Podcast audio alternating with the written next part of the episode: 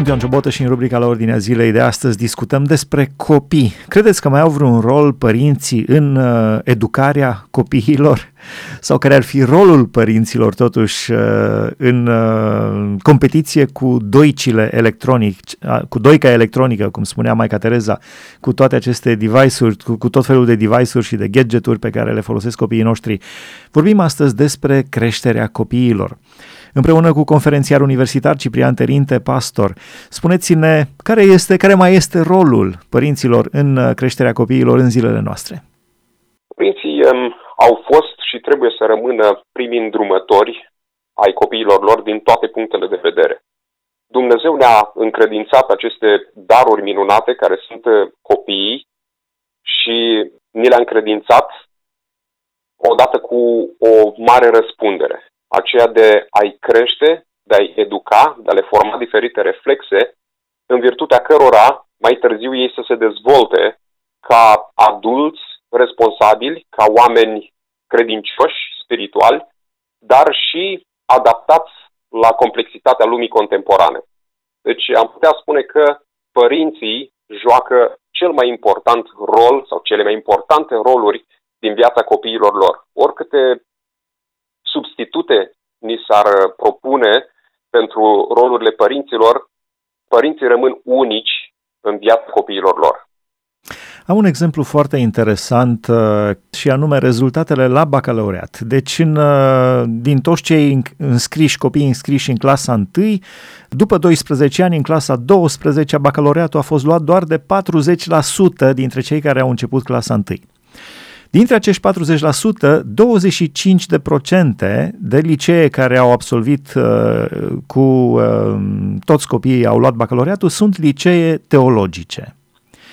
O concluzie care se poate trage de aici este faptul că familia este foarte importantă în educarea copiilor. Care este rolul familiei în general, mai ales că acum, de exemplu, sunt destul de multe familii în care este doar un părinte singur, o mamă singură, un tată singur care își crește copiii. Care este rolul familiei în educarea copiilor? Sigur, uh, situația familiilor uh, monoparentale este una mai grea, dar aș vrea să o discut neapărat uh, acum decât poate tangențial, dar um, trebuie spus faptul că familiile tind în societatea noastră să își um, neglijeze rolurile ce vizează formarea spirituală și intelectuală a copiilor. Bineînțeles, încercăm să le formăm niște reflexe de igienă corporală, să le formăm niște cutume alimentare sănătoase, dar se neglijează foarte mult formarea spirituală și chiar formarea intelectuală a copiilor noștri. Poate pentru că aceste două tipuri uh, de formare reclamă mai mult efort, mai multă răbdare, mai multă stăruință, mai mult timp, ceea ce este oarecum de plâns. Citeam uh, rezultatele unui studiu potrivit căruia uh, aproximativ 40% dintre tinerii români aflați sub vârsta de 18 ani nu mai citesc nici măcar ziarul cam tot atâția s-ar simți stânjeniți dacă ar fi văzuți de colegii sau prietenii lor cu o carte în mână. Deci, cartea a devenit un obiect, eu știu, stânjenitor.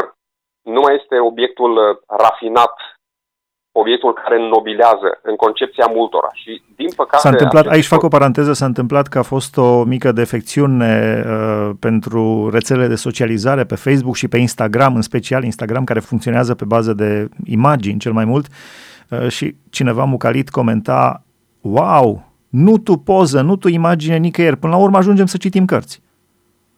Da, da, ar, ar, fi, ar fi o criză Trist. dezirabilă, să spunem așa, dacă ne putem exprima cu același umor ca și autorul acestei ziceri, ar fi o criză dezirabilă, într-adevăr, pentru că, uh, așa cum arată specialiștii și le-aș recomanda părinților interesați de informații în această privință, cartea lui Giovanni Sartori, Homo Videns sau imbecilizarea prin uh, televiziune. Uh, autorul vorbește acolo despre copilul contemporan pe care îl numește videocopilul. Copilul expus la prea mulți pixeli. Ce se întâmplă în situația în care copilul este expus la prea multă imagine? Mintea lui neavând contact cu noțiuni abstracte pe care, cu care intră în contact doar prin citit, își pierde treptat capacitatea de abstragere. Adică el întotdeauna lucrează cu noțiuni concrete. Are în fața lor, lui imagini care redau niște termeni concreți. Are o masă, un scaun, un animal, mintea lui nu-și mai exercită acea capacitate de a lucra cu noțiuni imposibil de redat prin imagini, cum ar fi bunătatea, dragostea, foamea, setea și așa mai departe și multe alte noțiuni abstracte care iar uh, forma intelectul într-o manieră constructivă. De asemenea, uh, atunci când uh, educația copilului se bazează preponderent pe imagine, el își diminuează drastic imaginația. Atunci când citește, el este pus în situația de a-și imagina acele cadre, acele episoade, acele scenarii care sunt descrise în cartea pe care o lecturează. Atunci când se uită într-un ecran, cineva și-a imaginat deja pentru el și oferă acele scenarii de-a gata, ceea ce iarăși duce la o diminuare drastică a capacităților intelectuale. Iată de ce ar fi, cum spuneam, dezirabilă o situație în care familiile realizează nevoia întoarcerii la, la lectură, chiar dacă presupune un efort consistent din partea părintelui, pentru că lectura, deprinderea lecturii nu se formează la vârste la vârsta adolescenței, copilul trebuie învățat mic să lectureze. Asta înseamnă că trebuie să-i citim înainte ca să știe el să citească. Iată, deci, o investiție de efort și de timp necesară din partea părinților, dar care va, va fi, să spunem, generos decontată în, în viitor. De ce credeți că se întâmplă toate aceste lucruri? Care este motivul din spatele scenei?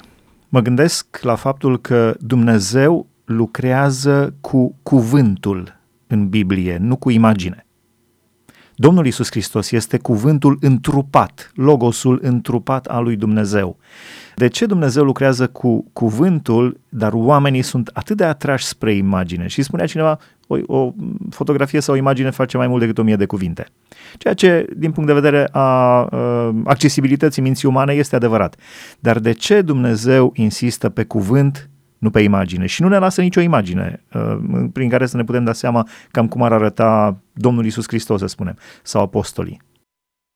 Da, cred că aceasta este o observație demnă de discutat, cu atât mai mult cu cât în uh, societățile, în culturile în care uh, Dumnezeu a rânduit să se scrie cuvântul său de către autorii biblici inspirați, um, gradul de analfabetism era foarte, foarte ridicat. Deci am putea spune, Dumnezeu ar fi avut multe motive să vorbească mai mult prin uh, imagine decât prin cuvânt. Cuvântul părea foarte uh, inaccesibil în vremea respectivă, deși nu trebuie uitat faptul că era o cultură a, să zicem, folclorului, a informației transmise prin tradiție, prin viu grai dar se lucra totuși cu, cu cuvânt, cu narațiune, cu povestire. Ehm, cred că Dumnezeu a avut în vedere din totdeauna ceea ce noi astăzi constatăm prin ehm, știință, și anume punerea omului pe un ehm, drum ascendent al formării, al construcției de sine. Și Dumnezeu știa mai bine decât noi cât de necesară era interacțiunea omului cu cuvântul pentru formarea lui spirituală, intelectuală, cât mai uh, armonioasă. Se constată istoric acum că pe măsură ce oamenii s-au îndepărtat de cuvânt și s-au apropiat de imagine, capacitățile lor spirituale și intelectuale au diminuat. Deci nu a existat o dezvoltare intelectuală și spirituală, liturgică, dacă vreți, a omului, Eh, pe măsură ce el s-a îndepărtat de cuvânt și uh, a folosit uh, alternativele pe care le-a avut la, la dispoziție. Întotdeauna, întoarcerea la cuvânt a dus la o uh, efervescență spirituală și chiar intelectuală demnă de remarcat. Vorbim aici, iată, de epoca reformei, de renaștere, de iluminism. Toate stau sub semnul întoarcerii la cuvânt, la opera literară. Să nu uităm că reforma protestantă este strâns legată, zicem noi, în mod providențial, prin rânduiala suverană a lui Dumnezeu, este strâns legată de apariția tiparului. Iată, apariția tiparului este unul dintre factorii care duce la o reformă sau ajută la difuzarea unei reforme uh, religioase, teologice, dar și la o efervescență intelectuală. Da, și ar mai fi un lucru de notat aici la ce spuneați la ideea de uh, apariția tiparului. Uh, lumea islamică, lumea musulmană, învățații uh, musulmani nu au permis ca să fie reprodus Coranul prin mijloace mecanice timp de vreo 400 de ani după apariția tiparului, pe când Biblia a fost uh, prima carte tipărită de Gutenberg, ceea ce a fost o mare binecuvântare. Uh, Uh, da, și se vede o diferență uriașă, dincolo de faptul că Biblia este cuvântul viu al, uh, al lui Dumnezeu, singurul Dumnezeu viu și adevărat. Dar cum se aplică în educarea copiilor ideea aceasta de cuvânt? Și probabil am văzut mulți dintre noi uh, copii liniștiți, între ghilimele, drogați cu telefonul. Stai la coadă, eu știu, la medic sau undeva și un copil e agitat, vezi că mama îi pune telefonul în mână și se liniștește instantaneu. Cum se aplică ideea aceasta pe care am discutat-o de cuvânt versus imagine în educarea copiilor? Da, cred că mulți dintre părinți preferă să-și liniștească odraslele prin intermediul tehnologiei pentru că ei înșiși au pierdut contactul cu, cu lectura de multă vreme. Nu știu dacă poate fi generalizată experiența mea, dar eu am observat că un copil poate fi la fel de bine liniștit, poate chiar mult mai eficace, mai repede liniștit prin lectură. Sigur, asta presupune poate un efort intelectual, emoțional, uneori și financiar mai mare din partea părintelui. Dar în loc să-i punem tableta sau telefonul în mână, se poate la fel de bine să-i punem o carte interesantă uh, în mână. Uh, copilul poate sta foarte liniștit de la vârste foarte fragede, încă dinaintea anilor de viață conștientă, am putea spune. Eu mi-aduc aminte de copilul meu care stătea într-un scăunel de mașină, încă nu făcuse primii pași și i-am pus o carte cu animale în mână, la care se uita foarte, foarte interesat și ceea ce m-a impresionat peste măsură a fost faptul că a derulat paginile corect, de la dreapta spre stânga. Deci, când voiam să, să am momente de liniște în perioada aceea în, uh, scriam teza de doctorat, îi puneam o astfel de carte în mână și era foarte, foarte liniștit. N-a fost nevoie nici de telefon, nici de tabletă. Mai târziu, pentru a nu trăi cu uh, frustrarea unei interdicții pe care nu și-o explica intelectual, i-am cumpărat și o tabletă. Dar pentru că reflexele lui de citire, de lectură, erau deja formate, tableta stătea prăfuită, cărțile, în schimb, stăteau deschise în toate camerele, pe toate holurile și erau consultate din mers câteodată spre marea mea satisfacție. Deci se poate face educație, se poate liniști un copil, pentru că asta este uh, argumentul de bază al multora dintre părinți. Dole, măcar știu că fac puțină treabă în timp ce el se joacă liniștit pe tabletă. Nu. Copilul poate sta foarte liniștit, am putea spune chiar mai liniștit, cu o carte în mână sau cu mai multe cărți în mână. Uh, poate să-și satisfacă foarte multe curiozități cu cartea în mână. Probabil că am văzut mulți dintre noi uh, într-o casă, membrii familiei stând pe telefon.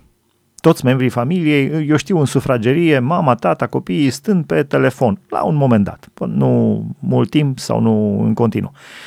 Uh, dar ne mai vorbim de locuri publice. Eu știu la un uh, fast food sau undeva unde mergi și vezi că stau câte 3-4 la masă, fiecare cu telefonul lui. Fiecare deci ei se întâlnesc patru prieteni, dar fiecare stă cu alți prieteni prin intermediul telefonului, ca și cum ceilalți n-ar exista sau ca și cum ceilalți nu ar avea nicio valoare. Uh, care este impactul asupra educației a acestei retrageri într-o cușcă, în, într-o însingurare, fiecare cu telefonul lui în care parcă are acolo mii de prieteni. Care este impactul asupra educației? Aș spune în primul rând că uh, uh componenta de bază, componenta pedagogică de bază este cea mimetică. Adică înainte ca un copil să înțeleagă ce se întâmplă în jurul lui, el imită. Și atunci, dacă, așa cum spuneați, își vede părinții, frații mai mari, adulții din familie și din afara cercului familial, sunt foarte mult cu tehnologia digitală în mână, sigur că el va imita acest, acest model. Imitarea acestui uh, model va duce, bineînțeles, va atrage după sine niște uh, consecințe nedorite. Cum ar fi? Mai târziu își va dori device-uri sau, eu știu, aparatură, dispozitive electronice din ce în ce mai sofisticate. Pentru că se intră într-un vârtej competitiv, vede la cei din jur, la colegi, pentru că acestea au, uh, s-au constituit deja ca valori supreme pentru copilăria lui, da? a avea un telefon foarte performant, o tabletă, un laptop, el va insista foarte mult ca părinții să-i procure aceste uh, obiecte se instalează după aceea și o competiție toxică între părinți. Cred că orice părinte poate constata că în clasa copilului său la școală există o oarecare competiție, uneori chiar acerbă, între părinți, competiția de a procura, de a le furniza copiilor cele mai sofisticate uh, telefoane sau cea mai sofisticată aparatură electronică sau cele mai sofisticate gadgeturi. De asemenea, apare ceea ce uh, numeați noastră, ceea ce descriați ca însingurare. Uh, copiii nu mai ies să se joace împreună. Preferă să comunice abreviat prin WhatsApp cu emoticoane și așa mai departe. Nu se mai exprimă corect.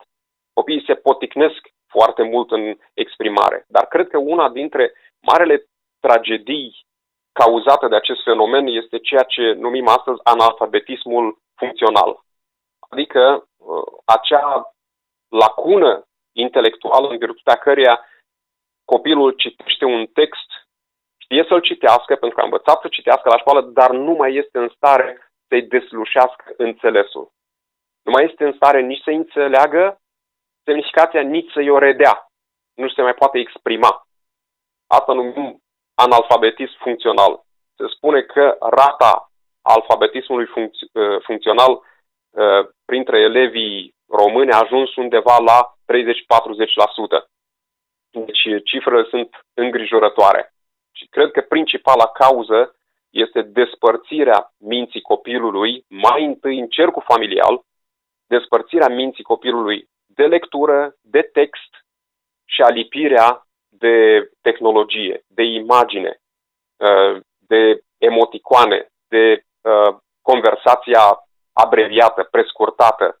La final uh, v-aș întreba ce spune Biblia despre educarea principiilor, care sunt despre educarea copiilor, care sunt principiile pe care Biblia le dă foarte clar în domeniul educației copiilor. Una, două, trei principii. Cred că în Scriptură găsim principii foarte utile privitoare la educația copiilor.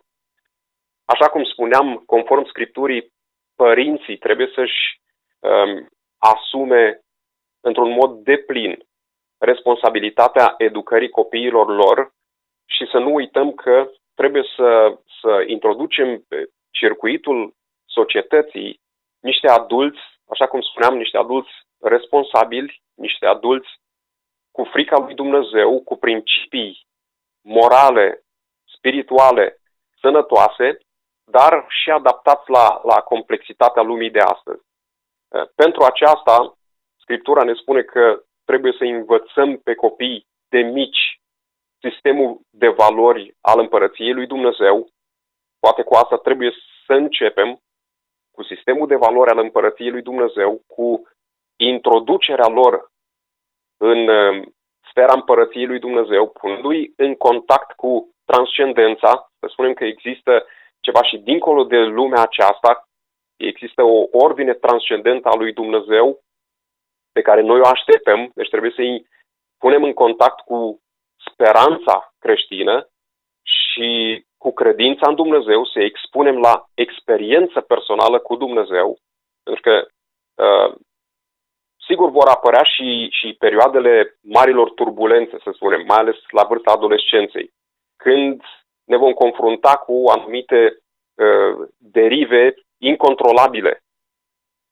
Dar dacă de mici le-am sădit în inimă principii sănătoase, i-am expus la uh, comuniune cu Dumnezeu, le-am, uh, i-am familiarizat cu speranța revenirii Domnului Isus Hristos și a instaurării împărăției lui Dumnezeu, atunci um, toate aceste semințe ale Logosului divin, despre care aminteați uh, mai devreme, vor aduce rod. În virtutea nu a eficienței noastre ca pedagogi, poate de multe ori pedagogia noastră este lacunară, ci în virtutea credincioșiei lui Dumnezeu. Dumnezeu promite că chiar dacă vor exista pe parcursul spiritual și intelectual al copilului anumite derive, anumite ambiguități, ceea ce s-a sădit din cuvântul său, ceea ce s-a sădit de către părinte cu frica lui Dumnezeu în inima copilului, va aduce rod. Și cred că Dumnezeu, uh, în virtutea credincioșiei sale desăvârșite, își va împlini promisiunea. Așa este, cu siguranță. În încheiere, aș vrea să vă rog să înălțați o rugăciune către Dumnezeu, împreună cu părinții care doresc, dintre ascultători care doresc să se unească în această rugăciune. Poate unii au probleme uh, grave în relația cu copiii lor, probleme pe care nu, nu văd nicio soluție și nu le pot depăși. Alții poate au o relație foarte bună, uh, relație de prietenie. Oricum, cu toții avem nevoie de rugăciune înaintea lui Dumnezeu. V-aș ruga să veniți cu o rugăciune înaintea lui Dumnezeu. Desigur. Sfinte Tată care ești în cer, ne închinăm înaintea Ta în numele Domnului Isus Hristos și îți mulțumim pentru salvarea oferită în Hristos Domnul prin jertfa Lui, salvare de păcatele noastre. Îți mulțumim pentru iertarea oferită în dar, îți mulțumim pentru harul și făgăduința vieții veșnice și pentru înnoirea lucrată de Duhul Sfânt în viețile noastre, ale tuturor celor care credem în Tine. Te rugăm binecuvântele pe toți cei care suntem părinți și dă-ne putere prin Duhul Sfânt să urbăm modelul tău pedagogic pe care ni l-ai revelat în cuvântul tău inspirat în Scriptură. Ajută-ne să ne lăsăm călăuziți de Duhul tău cel Sfânt și te rugăm să ni te descoperi și să ne descoperi voia ta cu privire la strategiile parentale pe care trebuie să le urmăm pentru ca cei mici, copiii noștri, să-ți urmeze calea să moștenească făgăduința vieții veșnice. Te rugăm pentru cei care sunt acum încercați, dezorientați, care sunt copleșiți de interogațiile generate de încercări, de dureri, de relații tensionate. Te rugăm să-i binecuvintezi cu putere, cu lumină, cu descoperire proaspătă prin cuvântul tău, de la Duhul tău cel Sfânt. Te rugăm pentru cei care se bucură de un climat familial sănătos, armonios. Te rugăm să păstrezi această binecuvântare și să-i ajuți ca și ei să o păstreze în respect pentru numele Tău și în dorința de a săvârși voia Ta. Și ajută-ne pe toți ca biserică a Ta, răscumpărată prin sângele Domnului Isus Hristos și înnoită de Duhul Sfânt, să Te urmăm pentru gloria Ta și să săvârșim lucrarea poruncilor Tale pentru împlinirea planului Tău veșnic și moștenirea vieții veșnice. Amin. Amin, mulțumim frumos, stimați ascultători. Am stat de vorbă prin telefon cu domnul conferențiar universitar Ciprian Terinte, pastor. Am discutat despre educarea copiilor în lumea în care trăim. Sunt Ioan Ciobotă, aici se încheie rubrica la ordinea zilei de astăzi. Dumnezeu să vă binecuvânteze!